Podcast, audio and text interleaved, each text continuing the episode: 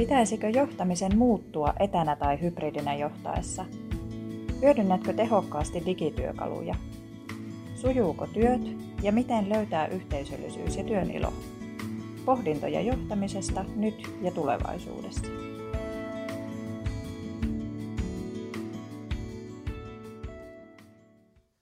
No niin Mirva, taas ollaan tässä meidänkin organisaatiossa hajautetusti sijoitettuna. Taas ollaan Hilkka ja ei ehkä ihan, ihan jaksettu uskoa, että, että tota, taas ollaan. Niin. Mm. Kyllä tämä on jotenkin vähän mielenkiintoista. Tietenkin hyvä, hyvää testimateriaalia näin meidän projektin kannaltakin, että minkälaista tämä virtuaalinen organisoituminen on ja miten se johtaminen siinä sitten toimii, niin pääsee harjoittelemaan. Kyllä, kyllä, että koronanumero, monesko lie nyt sitten taas tässä ollaan ja totta kai tästä on tullut jossain määrin jo normiakin meille, että on, on otettu digiloikkaa siinä, missä varmasti moni muukin organisaatio ja yritys mm. Suomen maassa ja globaalisti muutoinkin. Mutta joo, varmasti nyt taas eletään vähän eri, eri, erilaista aikaa ja se sitten haastaa taas uudella tavalla organisaatioiden johtamista. Varmasti myös siitä näkökulmasta, että, että tota, aina tulee myös uusia henkilöitä töihin ja heidän kanssa täytyy rakentaa uudenlainen tai uusi suhde. Ja tietysti se yksi tärkein siellä se luottamus. Kyllä, ehdottomasti. Ja tänään me loikataan sitten myös tuonne rannikolle Turun yliopiston tienoille ainakin – kohta pyydetään sieltä vieras ja hänellä on pitkän ajan kokemusta sitten taas näistä virtuaalitiimeistä ja johtamisen ajattelusta siellä. Ja tervetuloa Eeli mukaan keskusteluun ja kerrotko vähän itsestäsi, mistä tuut ja mitä teet? Noin, kiitoksia. Mukava olla mukana tällaisessa keskustelussa ja podcastissa. Eli nimi on Eeli Saarinen Turun yliopiston kauppakorkeakoulusta ja siellä nyt sitten vähän erilaisissa rooleissa, mutta varmaan 15 vuoden ajan suurin piirtein pohtinut näitä virtuaalitiimeihin ja johtamiseen, virtuaalitiimien johtamiseen ja hajautetun organisaation johtamiseen liittyviä kysymyksiä. Ää, kehittämispäällikkönä siellä, siellä tosiaan toimin ja, ja pääasiallisesti tällaisessa roolissa, että, että niin kuin, ää, jonkinnäköisenä sillanrakentajana siinä akateemisen maailman ja sitten yrityselämän välimaastossa, että tehdään paljon tämmöisiä yhteisiä projekteja yritysten kanssa ja, ja kehittämistä ja, ja tutkimusta. Joo. Kuulostaa kyllä mielenkiintoiselta näköalapaikalta myöskin, että näkee monenlaisia organisaatioita siinä sitten. No sitten se kyllä on jo, että, että oma, omallakin portfoliollani tai omassa portfoliossani on tällä hetkellä erityisesti niin kuin sote-puolen organisaatiota pohditaan. Ja siellä on myös paljon tätä problematiikkaa tai, tai näitä asioita pohditaan paljon. Ja sitten meillä on rakennusala aika vahvasti. Ja siellä tämä, niin kuin tämä se on vähän eri vaiheessa oikeastaan tämä, tämä digitalisaatio, että se on vielä vähän enemmän lapsen kengissä, mutta että kovaa vauhtia sieltä, sieltä kasvamassa. Ja myös näitä johtamisen kysymykset tulee sinne vähän yllättävällekin kontekstille koko ajan enemmän ja enemmän lautaselle. Mm. Toki sitten erilaiset asiantuntijaorganisaatiot ja teollisuuden isot toimijat, monikansalliset yritykset, niin niissä, niissä tämä on tietysti ollut arkipäivää jo pitempään, mutta että niissäkin sitten, varmaan tässä myöhemminkin tähän tullaan viittaamaan keskustelussa, mutta että äm, tyypillistä näille on se, että, että jokainen organisaatio kun on erilainen, niin, niin myös niin, ää, nämä keinot ja, ja tavat toimia on, on vähän erilaisia sitten, että mm. se on se miten me ollaan tässä nyt vähän niin kuin koetettu lähestyä tätä asiaa, niin oppia ymmärtämään tämmöisiä niin kuin, ää, keskeisiä prosesseja ja ilmiöitä vähän syvällisemmin, jotta me voidaan sitten tarjota niitä työkaluja yrityksille, rakentaa niitä yrityskohtaisia tai organisaatiokohtaisia ää, niin kuin tapoja toimia esimerkiksi. Hmm. Mitä lainalaisuuksia siellä on ja mitä erityisesti tälleen niin kuin virtuaalisesti kun ollaan, niin mitä pitää silloin ottaa huomioon, että mitä pitää ottaa huomioon, kun toimitaan virtuaalisesti? Mm. Ja tota, no, siis kaikki lähtee siitä, siitä vuorovaikutuksesta, josta puuttuu se, se fyysinen läsnäolo. Eli sehän muuttaa todella paljon. Ähm, jos tällainen niin kuin leikkisesti sanoo, niin, niin ihminenhän on, on lauma-eläin ja se tapa, se tapa miten me ollaan niin kuin, näin niin kuin luontaisesti kommunikoidaan toistemme kanssa, niin se, on, se perustuu isolta osin itse asiassa siihen fyysiseen läsnäoloon. Ja, ja tämä tämmöinen niin kuin sähköinen vuorovaikutus, mikä se muotosi tonkaa, onko se sitten Teams-kokous, Zoom-kokous tai sähköposti tai, tai puhelinpalaveri tai mikä tahansa, niin, niin se itse asiassa on, on meille niin kuin ihmisinä aika epäluonnollinen ympäristö ja se vaatii, vaatii meiltä ihan uudenlaisia kyvykkyyksiä tavallaan toimia. Ja nämä kyvykkyydet voi liittyä ihan oikeastaan siihen niin kuin niihin taitoihin, millä tavalla rakennetaan sitä vuorovaikutusta, mutta se voi liittyä myöskin tämmöisiin niin kuin, enemmän rakenteellisiin asioihin, että millä, millä tavalla voi esimerkiksi yritys tukea sen vaikka sen luottamuksen syntymistä nimenomaan tällaisessa ympäristössä. Et siellä on niin kuin, se, se muuttaa hyvinkin paljon, sanotaanko näin. Joo. Se on kyllä niin tärkeää tuo vuorovaikutus, se, että niin kun saa jonkinlaisen kontaktin ihmiseen, että, että niin tota, osaa sitten, itsekin olen huomannut, että tämäkin auttaa tämä videokuva tässä että jo, jo siihen, mutta että se ei ole ihan samanlaista kuin, emme ole tavanneet sinunkaan kanssani koskaan aikaisemmin, niin pitää miettiä sitä eri lailla, että, että minkälaista koko ajan kuulostella ikään kuin varpaillaan tässä. Että. Kyllä. Ja itse asiassa tota, joskus aikaisemmin puhuttiin paljonkin tällaisesta media richness theorista, joka niin kuin, oikeastaan vertautuu siihen, että, että tämmöinen niin kuin kommunikaation välinen, välinen, rik, välinen se niin kuin rikkauden aste, että kuinka lähellä se on tavallaan sitä ää, fyysistä läsnäoloa ja vierekkäin seisomista. Et jos ajatellaan silleen, niin kuin, että tekstin lähettäminen toiselle, niin, niin siellä ollaan, se, ei ole kovinkaan rikasta, mutta sitten tällainen video, videopuhelu on jo kohtuullisen rikasta. Mutta että sekään ei kuitenkaan ole vielä lähelläkään sitä, että oltaisiin vierekkäin. Että joidenkin tutkimusten mukaan jopa 80 prosenttia siitä ihmisten välisestä vuorovaikutuksesta tai sitä kommunikaatiosta hukkuu silloin, kun meiltä viedään se, se fyysinen läheisyys siitä. Että se on itse asiassa aika hurja ja antaa paljon tilaa tulkinnoille, jotka on sitten tietyllä tavalla myös se, mitä, mitä tässä tämmöisessä sähköisessä kanssakäymisessä pitää niin kuin jollakin tavalla hallita ja managerata. Mm. Että siellä on toisaalta niin kuin tietynlaiset odotukset että toisaalta sitten ne tulkinnat, että mitä, mitä näille asioille annetaan. Mm. Ja tämä on tietysti johtamisen kannalta, niin se, se muuttaa aika paljon sitä, sitä niin kuin, sen johtamisen perustehtävää tietyllä tavalla. Et nyt kun se johtamistyön konteksti on, jos ajatellaan niin kuin tälleen, että se johtamistyön konteksti on todella erilainen verrattuna siihen kasvokkaiseen, kasvokkaiseen tota, kanssakäymiseen, niin, niin se synnyttää aika paljon niin kuin, tietynlaisia haasteita tai ongelmia. Mm. Onko se enemmän... Tähän liittyen, niin, niin sen verran jatkan vielä, että tähän liittyen, niin taisi olla jo väitetysti Einstein, joka sanoi silloin aika viime vuosisadan puolella, että, että me, me tavallaan voida ratkaista niitä ongelmia samanlaisella ajattelulla kuin millä ne on syntynyt.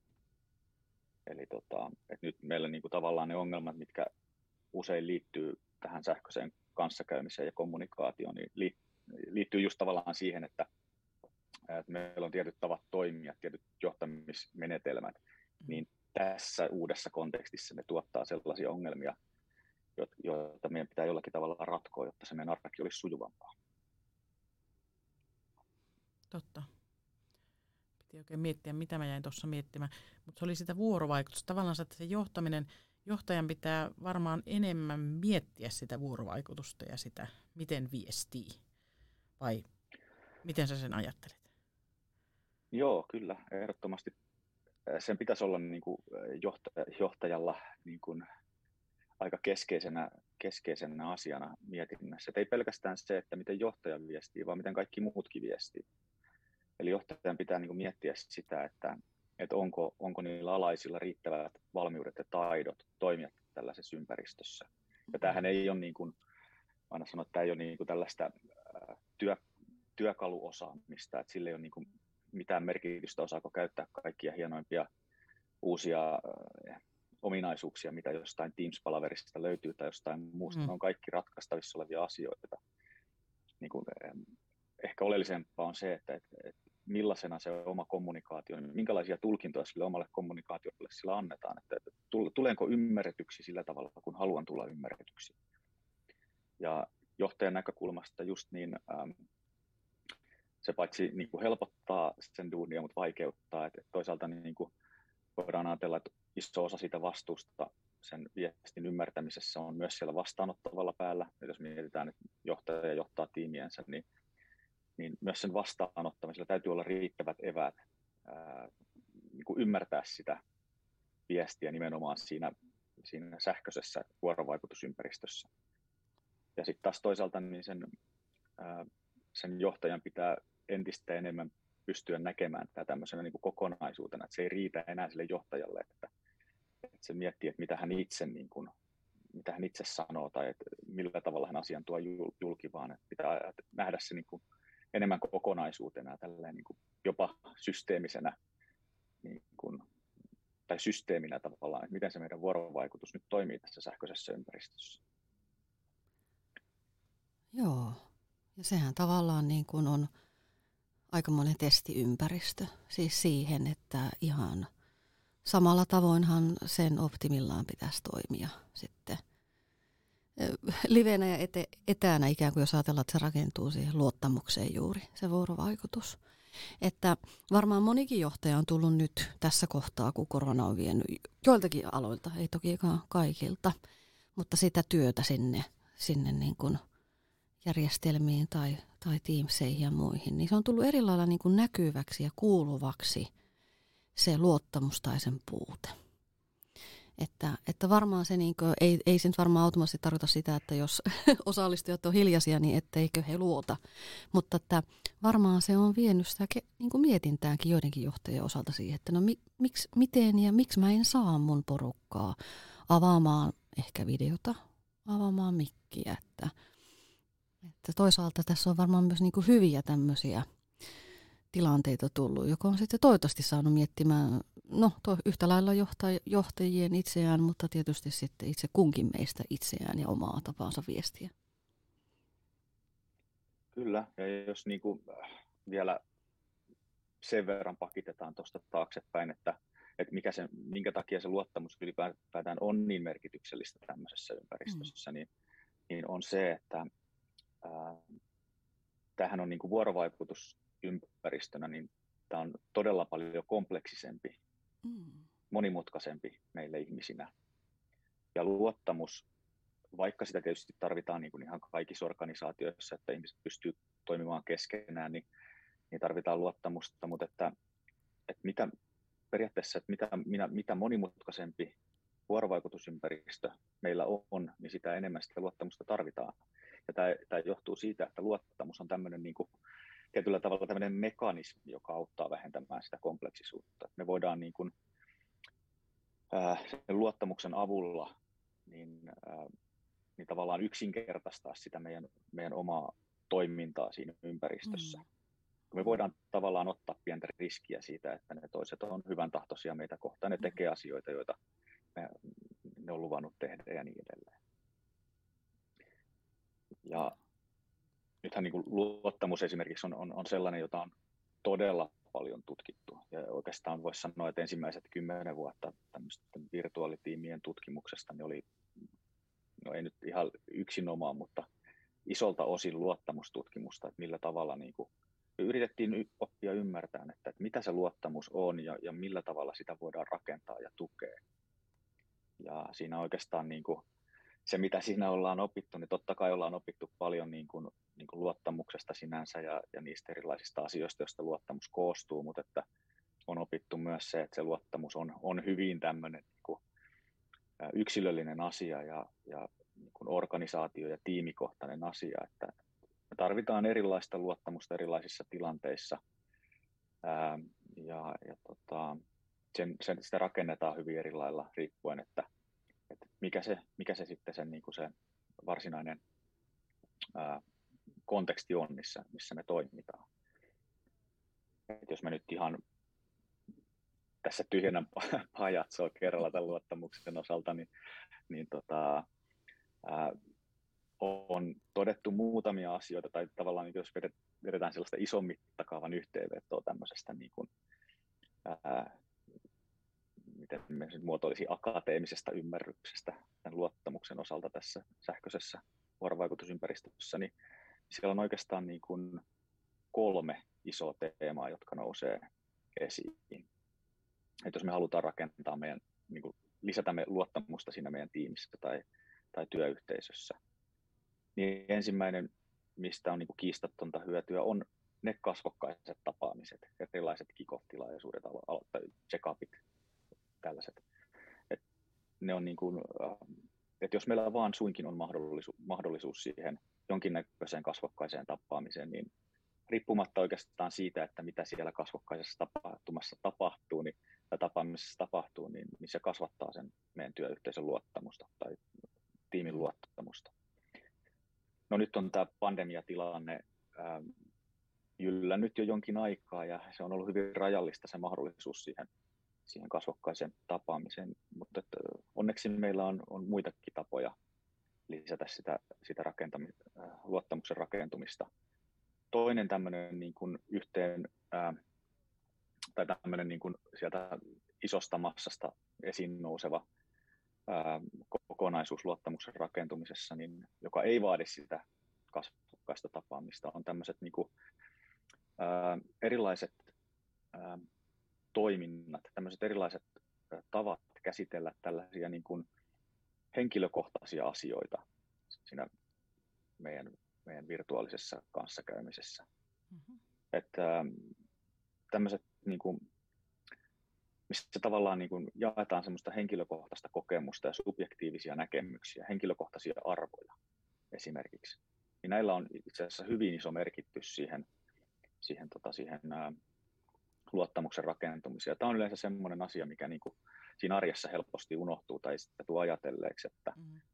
että mä itse asiassa tiedän muutamia semmoisia organisaatioita, organisaatioita, joissa niin kuin on otettu ihan niin kuin käytännöksi se, että jokaisen palaverin aluksi puhutaan puhutaan kymmenisen minuuttia, käytetään sitä hyvin arvokasta työaikaa, niin käytetään ihan puhtaasti siihen, että, että niin kuin jutellaan vähän, että mistä ollaan tulossa ja mihin ollaan menossa ja, ja miltä maailma näyttää tällä hetkellä omasta mm. näkökulmasta ja mitkä on fiilikset ja niin edelleen. Ja tälle on niin kuin ihan, ihan vahvaa näyttöä, että tämä auttaa sen luottamuksen rakentumisessa. Mm. Ja, Pakko kommentoida tuohon väliin, että toi on sitten taas semmoinen, mikä tuntuu ihmisestä, kun ollaan juteltu, että se tuntuu, että nyt ollaan niin kuin väärällä asialla, jos me vain tässä höpötetään näitä. Mutta että se täytyisi jotenkin saada muutettua se ajatusmaailma. Kyllä, nimenomaan tuossa ollaan niin kuin asian ytimessä oikeastaan. Että, mm. Ja tämä, on niin kuin, tämä on haaste sekä johtajille että, että sitten niille, niille alaisille, että, että annetaan niin kuin tilaa myös tämmöiselle vähän pehmeämmälle keskustelulle tietyllä tavalla. Ja tässähän on myös aika paljon kulttuurieroja, mutta me niin kuin suomalaisina me ollaan hyvin tehtäväorientoitunutta kansaa ja, ja tällaiset, tällaiset asiat jää helposti niin kuin taka-alalle, jos ei niihin sillä aktiivisella johtamisella kiinnitetä huomioon. Mm. Ja oikeastaan, no, jos mietitään nyt vielä sitä kokonaisuutta sen luottamuksen rakentumisen osalta, mainitsin, että niitä on muutamia tällaisia isoja teemoja, jotka, tai isoja avaimia, avainnippuja, millä sitä rakennetaan, niin ensimmäinen oli se kasvokkaiset tapaamiset, sitten on tällaiset erilaiset keskustelut näistä henkilökohtaisista kokemuksista ja arvoista. Ja kolmantena tämmöisenä isona teemana niin on ihan puhtaasti sen kommunikaation frekvenssin kasvattaminen. Eli se, että jutellaan useammin. Mm. Ja tästäkin on niin kuin mielenkiintoisia tutkimuksia olemassa, että sille itse asiassa ole mitään merkitystä, että mistä me keskustellaan tai minkälaisten asioiden parissa me sitä vuorovaikutusta käydään, vaan kunhan sitä vaan käydään. Ja tämä on itse asiassa yksi niitä tärkeimpiä selittäviä tekijöitä siellä taustalla, kun katsotaan semmoisia tiimejä, joissa on korkea luottamus näiden tiimijäsenten kesken. Niin heillä on, heillä on niin kuin riittävästi sitä kommunikaatioa. Et siellä ei ole tämmöisiä niin kuin katveita, että tavataan virtuaalisesti vaikka vain kerran viikossa tai kerran kahdessa viikossa tai kerran kuukaudessa. Et tässäkään ei ole mitään tämmöistä niin oikeaa tai väärää määrää, vaan se, se on todella niin kuin tilannesidonnaista, että mikä se juuri, juuri niin kuin tietylle organisaatiolle, tietylle tiimille oikea määrä sitä kommunikaatiota sitten onkin, mutta että joka tapauksessa sitä pitää olla riittävä määrä. Joo, oli, oli kyllä jäi miettimään tuossa nimenomaan sitä, sitä, sitä, että miten tärkeää on nimenomaan jutella niistä niin kuin jokaisen yksilön näkökulmasta, onpa se sitten asia mikä tahansa, ikään kuin lämmitellä tietyllä tapaa niin, että kun me tosiaan ollaan tehtäväorientoituneita, tehtäväorientoitunutta kansaa, niin tokihan sen voi tehdä myös tehtävän kautta. Eli antaa tehtävän ja jakaa ihmiset breakout-ruumeihin ja luottaa siihen, että, että siellä ru- ruumeissa puhutaan sitten varmasti muustakin kuin sitä tehtävästä. Ikään kuin tekosyy.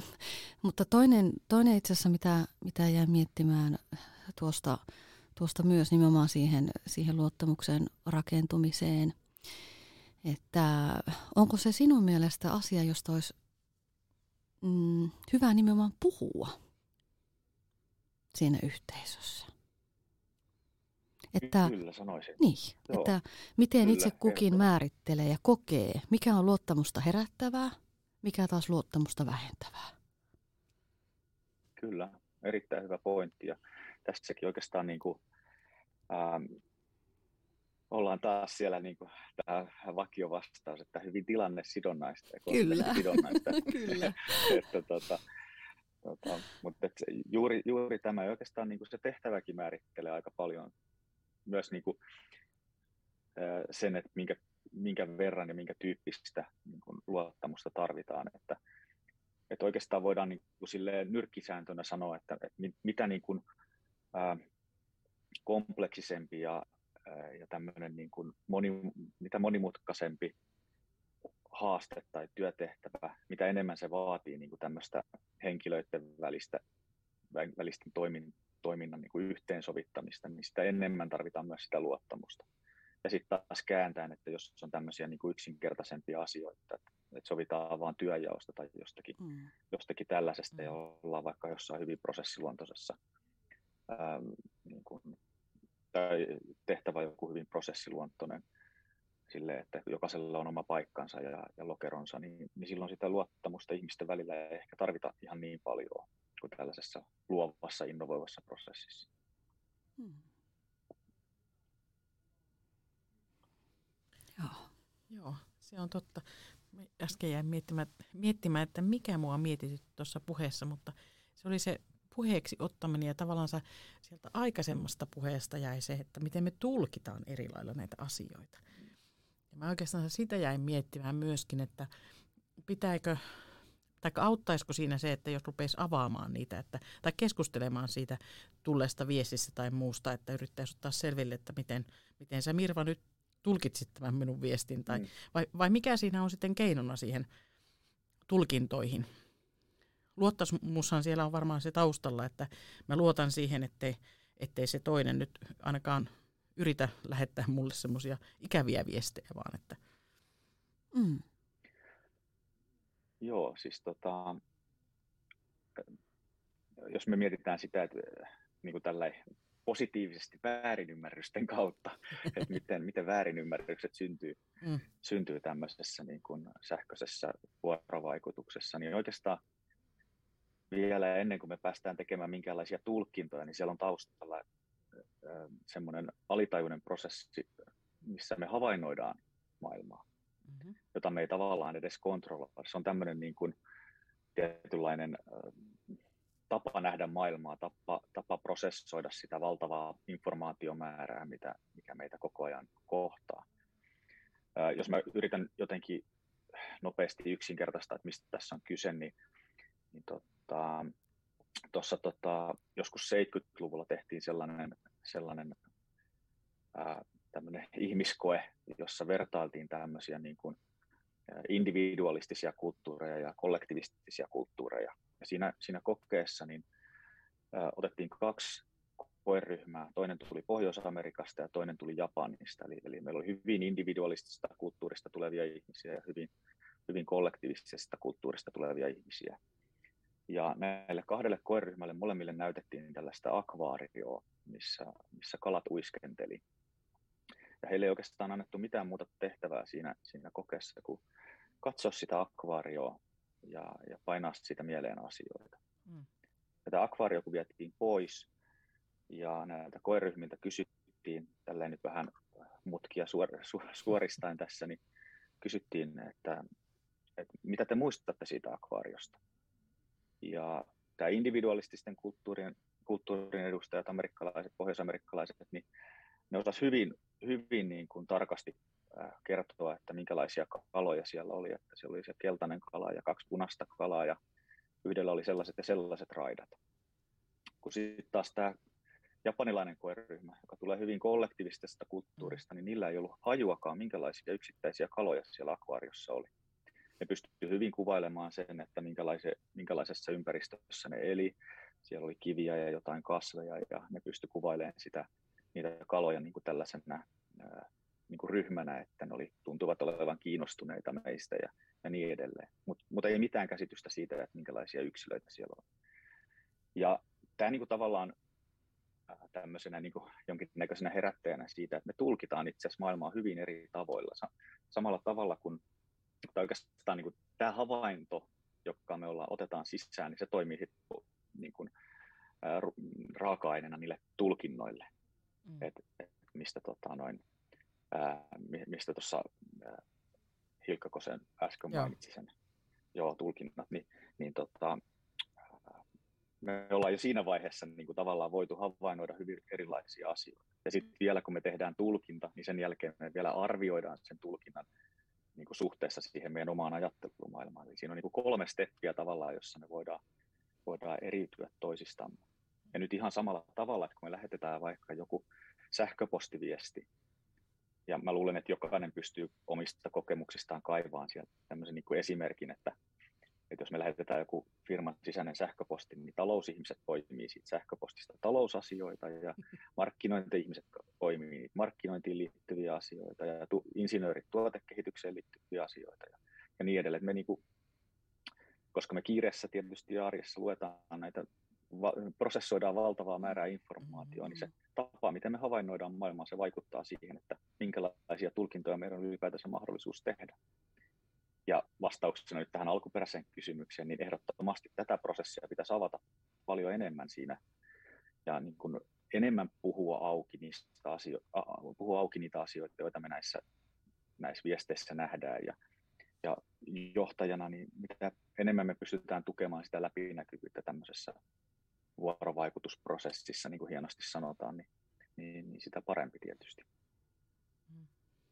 Jälleen kerran vähän haastavaa ehkä meille, jotka halutaan mennä asiaan heti ja Kyllä. Ja. Ei mitään selittelyjä tässä tai keskusteluja. Niin, niin, ehkä niin, kyllä. Ja se, että, mutta niin, että tavallaan eikö totta, että joka, jokaisella on niin kuin oma maailma tietyllä tapaa, koska tulkintojen kautta. Ja toisaalta sitten myös se, että jokaisen maailma tai totuus on yhtä ja yhtä oikein. Että jotenkin muistaa se, että se miten mä havainnoin ja tulkitsen, niin se on niinku eri ja mitä toi Hilkka ehkä. Mm-hmm. Ja, ja ei varmasti ole mitään muuta keinoa tota, solmua ikään kuin avata kuin juttelemalla, kertomalla, sanottamalla. Joo. Joo, kyllä. Ja se on niin kuin tavallaan, että se se, mitä se johtaja siinä voi tehdä, niin se voi niin kuin tukea tätä keskustelua ja, ja koittaa niin kuin tehdä niitä mahdollisimman läpinäkyväksi näitä, näitä erilaisia tapoja nähdä maailmaa ja erilaisia tapoja tulkita, mm. tulkita maailmaa. Joo. Mm-hmm. se, se, mikä tässä sitä haasteellista on, niin on se just, että mitä se sitten, mitä se sitten kullekin yritykselle tai tiimille yrityksen siellä tarkoittaa. Niin. Ne voi olla hyvin, hyvinkin, hyvinkin erilaisia asioita. Mutta onko se kuitenkin, että loppujen lopuksi se lähtee liikkeelle ihan, ihan vaikkapa siitä, että miten Hilkka sinä ymmärrät tämän asian? Hmm. Kysymällä. Kysymällä. Ja kuuntelemalla vastaus. Ehkä vielä tärkeämpi on se kuuntelu. Ehkä, Mm. joo. Oi, Kyllä. Ja, ja itse asiassa niin kuin, ähm, myö, paitsi se, niin, niin myös se, että, että muistutetaan välillä vähän toisiamme, että, Mm, että tämä ei välttämättä ole niin kuin totta. se, että me itse asiassa oltaisiin asioista jotenkin hirveän eri mieltä, vaan että me ollaan voitu vaan niin kuin yksinkertaisesti ymmärtää niitä asioita eri tavalla. Että tuodaan tämä, niin kuin tämä Joo, tietyllä tavalla tämä väärinymmärryksen mahdollisuus, niin kun toistetaan sitä aina vähän vä- vä- välillä. Että me nyt ollaan tämmöisessä vuorovaikutusympäristössä, jossa kai on meille niin kauhean luonnollinen, että väärinymmärrysten määrä niin kuin kasvaa dramaattisesti, jos me ei niin kuin tavallaan aktiivisesti tehdä asioita sen eteen, että niitä voitaisiin estää. joo, Mm. totta. Siihen voisikin haastaa, haastaa kaikkia kuulijoita, että aktiivisesti tois asioita esille ja kyselisi ja mietittäisiin, että ollaanko, mistä ne meidän erilaiset näkemykset tulee. Kyllä. Mm. Olisiko sulla, Semmoinen, sano vai? niin, ja piti vaan sanoa, että semmoinen niin kuin olettaminen on niin kuin ehkä kaikkein vahingollisinta tällaisessa ympäristössä, että mieluummin ollaan niin kuin yli eksplisiittisiä, kun, kun oletetaan asioita. Mm. Mm, totta. Ei pidä olettaa. Joo, että joka, ei pidä olettaa niin kuin vaikka Hilkankin tunnen ja on, on saanut oppia ja toivottavasti saadaan oppia ja edelleen tehdä yhdessä työtä, niin silti joka kerta kun mä Hilkan tavaan, niin enhän mä voi olettaa, että se menee nyt näin, koska enhän mä tiedä esimerkiksi minkälainen aamu Hilkalla on ollut. Mm. Kyllä, juuri Joo. näin. Toi, toi itse asiassa, mikä liittyy tuossa aikaisemmin, viitattiin tähän suomalais, suomalaisuuteen tämmöisenä niin kuin, äh, niin kuin kulttuurisena kollektiivina, niin, niin yksi tämmöinen meille hyvin mielenkiintoinen näkökulma, mihin, mitä me ollaan vähän kanssa jossain kohtaa tökitty, on tämmöinen niin kuin hiljaisuus, joka tarkoittaa siis tässä kohtaa sitä, että esimerkiksi se, äh, jos me lähetetään sähköposti, niin me ei saadakaan heti vastausta, vaan saadaan vaikka viikon päästä tai. Mm. tai joku chattiviesti ja, ja Mm. siihen ei, ei vastata heti. Tai vastataan vaan silloin, niin kun kysytään tiettyjä asioita. Et esimerkiksi suomalaiselle tyypillistä voisi olla se, että, että vaikka kysytään niin kuin jotain, että miten viikonloppu meni, niin vastataan kuitenkin pelkästään siihen työ, sitä seuranneeseen työaiheeseen kysymykseen ja Mm. ei, vastata Mm. siihen ollenkaan. Mutta tämmöisellä vähän isommalla aineistolla niin, niin tehtiin, tehtiin tämmöinen niin kuin hiljaisuuteen liittyvä pieni harjoitus. Eli, eli me katsottiin, että kun tämmöisessä systeemissä ihmisten välisessä vuorovaikutuksessa syntyy hiljasu, hiljaisuutta, hiljaisia hetkiä, niin minkälaisia tulkintoja tälle hiljaisuudelle annettiin. Eli se vastaanottava pää, millä tavalla se tulkitsi sen toisen, toisen hiljaisuutta. Mm. Ja se lista on aika niin kuin mykistävä. Et, et, tota, ja tulkintoja oli, oli muun muassa ää, ne, että, että, se on, että se henkilö on samaa mieltä mun kanssa, se on eri mieltä mun kanssa. Se ei välitä siitä asiasta, se ei ole tällä hetkellä tavoitettavissa, silloin on teknisiä ongelmia mahdollisesti. Se ei tiedä, miten tätä asiaa pitäisi käsitellä, se on kiireinen toisten asioiden kanssa. Se ei huomannut, että mä kysyin siltä jotain. Se ei, huomannut, tai se ei niin kuin tajunnut, että mä haluan vastauksen. Sillä ei ole mitään lisättävää. Tai että sen täytyy vielä vähän miettiä sitä juttua. Mm. Niin esimerkiksi tämmöiset kaikki tulkinnat annettiin pelkästään sille, että ei vastattu niin kuin heti siihen sähköpostiin. Eli Ja hiljaisuus todellakin puhututti. Kyllä, hiljaisuus on kommunikaatio, juuri, juuri näin. Et nyt tällaiset erilaiset tulkinnat, kun lähtee lentoon se hiljaisuuden perusteella niin, tai pohjalta, niin, niin tota, me ollaan aika nopeasti siinä tilanteessa, että me ei todellakaan ymmärretä toisiin. Totta. Se on totta. Ja just mietin tätä niin kuin johtajan kannalta, että hänellähän usein, jos miettii sähköpostiakin, tulee aika paljon. Mm. Niin sitten kun ei välttämättä kerkeä, niin mitä kaikkia tulkintoja siellä eri ihmiset tekee siitä. Niin. Kyllä. Se on juuri näin. Ja, ja tota, mutta tässäkin niin kuin tavallaan se, että ää, on, on erilaisia työkaluja niin kuin tuoda sitä läpinäkyväksi, vaikka just sen oman tilanteen kautta, just, että, että on vaikka hirveän kiire tällä hetkellä, että en, en ole välttämättä edes lukenut sitä sähköpostia tai, tai jotakin niin kuin jollakin tavalla viestiä sitä omaa tilannetta sitten Mm. niille ihmisille, jotka niitä sähköposteja lähettelee. Mm. Läpinäkyvyyttä siihen Mm. vuorovaikutukseen. tuo on niin tärkeä juttu, tuo läpinäkyvyys, että se on niin kuin, itsellekin pitää aina koko ajan muistuttaa sitä, että pitäisi muistaa vielä enemmän niin kuin, mm. Näyttää sitä, mitä projektipäällikkönä esimerkiksi tekee. Joo. Että niin kuin, se, se tulisi näkyväksi. Joo. Kyllä. Olisiko sulla mehän jatkettaisiin eli sun kanssa vaikka kuinka kauan tätä pohtimista ja miettimistä. Ja meillä on tapana Mirvan kanssa kyllä olla hiljaa aina välillä täällä, kun me kauheasti pohditaan näitä asioita. niin, mutta hiljaisuus ei ole se merkki, että, että, että viesti ei olisi välttämättä mennyt perille, vaan me nimenomaan mietitään ja makustellaan aina näitä, mitä meidän vieras kertoo. Mm. Joo. Mut miten sä yhteenvetona, jos miettii, että nyt ollaan mietitty tätä hajautettua organisaatiota, johtamista, ehkä enemmän sitä vuorovaikutusta nyt tänään, että Mm. Olisiko joku vinkki tuonne PK-yrityksiin? Niin, tota, no siis kaikki lähtee siitä vuorovaikutuksesta. Sen takia me ollaan tässä niin kuin mm. puhuttu, ja se vuorovaikutus on, on hyvin erilaista. Et sitä ei voi ottaa niin kuin, tavallaan ohittaa olaankohautuksella, että nyt hoidetaan Zoomissa se, mikä ollaan, tai Teamsissa se, mikä ollaan aikaisemmin hoidettu sen saman pöydän ääressä. Että, ähm, oikeastaan niin kuin, kannustaisin vähän niin kuin tälleen jonkinnäköisestä lintuperspektiivistä niin, niin pohtimaan sen oman tiimin tai yrityksen sitä vuorovaikutusta tai kommunikaatioa. Ää, niin kuin vähän koittaa katsoa, että minkälaisia asioita siellä tapahtuu. Mm. Ja oikeastaan voisin sanoa, että siinä on kolmen, kolmen asian checklist, joka, joka auttaa jo niin kuin siihen parempaan ymmärrykseen siitä omasta tilanteesta, niin, niin ensimmäinen olisi se kommunikaation laatu. Että tavallaan, että ollaanko, osataanko me riittävän laadukkaalla tavalla kirjoittaa niitä sähköposteja, tai osataanko me riittävän laadukkaasti puhua niistä asioista, tulemmeko ymmärretyksi. Mm. onko meidän ulosanti riittävän niin kuin selkeä. Tämä koskee niin kuin kaikkia, jotka on siinä mukana. Toinen on sitten se frekvenssi, mistä puhuttiin aikaisemmin, että onko meillä riittävästi sitä kommunikaatiota. Pitäisikö meidän lisätä sitä kommunikaatiota, vai ollaanko nyt riittävällä tasolla? Et pitäisikö niin kuin olla tiheämmin ja vaikka vähän lyhyempiä, lyhyempiä tapaamisia tai, tai jotakin muuta. Ja, ja kolmantena on sitten se, se, niin kuin se sisältöpuolen asia, eli, eli me puhuttiin aikaisemmin siitä, niistä henkilökohtaisista näkemyksistä, niin mä puhuin tämmöisestä niin kuin, tehtäväorientoituneen ja suhdeorientoituneen kommunikaation välisestä tasapainosta.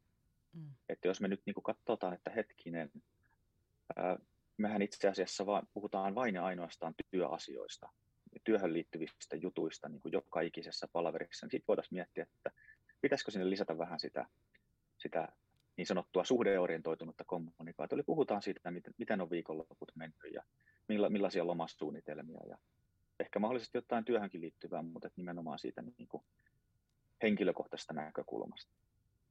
Eli nämä kolme osa-aluetta, se kommunikaation laatu, että se on riittävä korkealla tasolla, ja jos ei ole, niin voidaan kyllä tehdä jotain. Mm. Frekvenssi, onko meillä niin kuin riittävän usein sitä kommunikaatioa, ja sitten tämä sisältö, että onko meillä niin kuin sopivassa suhteessa sitä henkilökohtaista näkökulmaa ja sitten siihen työhön liittyvää näkökulmaa siinä, siinä meidän vuorovaikutuksessa mukana. Tämä nyt ehkä semmoisena lyhyenä yhteenvetona siitä, millä pääsee jo ainakin jonkinmoiseen alaan. Erinomainen yhteenveto just tuli mieleen, että mulla on jo melkein pistin tuohon ylös, että mitä pitäisi noista kehittää. Että varmasti löytyy sieltä semmoisia asioita. Mut kiitos Eeli ja kiitos Mirva taas tästä mukavasta keskustelutuokiosta, kiitos. joka pisti aivot rassaa pyörimään hirveällä voimalla taas, että miettimään, että miten tätä toimin.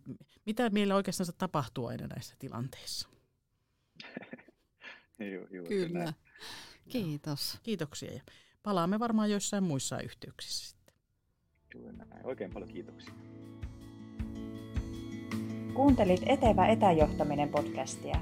Se on tuotettu Virtual Leaders-projektissa, jota rahoittaa Keski-Suomen ely Euroopan sosiaalirahastosta ja sitä hallinnoi Jyväskylän ammattikorkeakoulu. Tutustu projektin muuhun materiaaliin verkkosivuilla jamk.fi kautta virtuaaliides.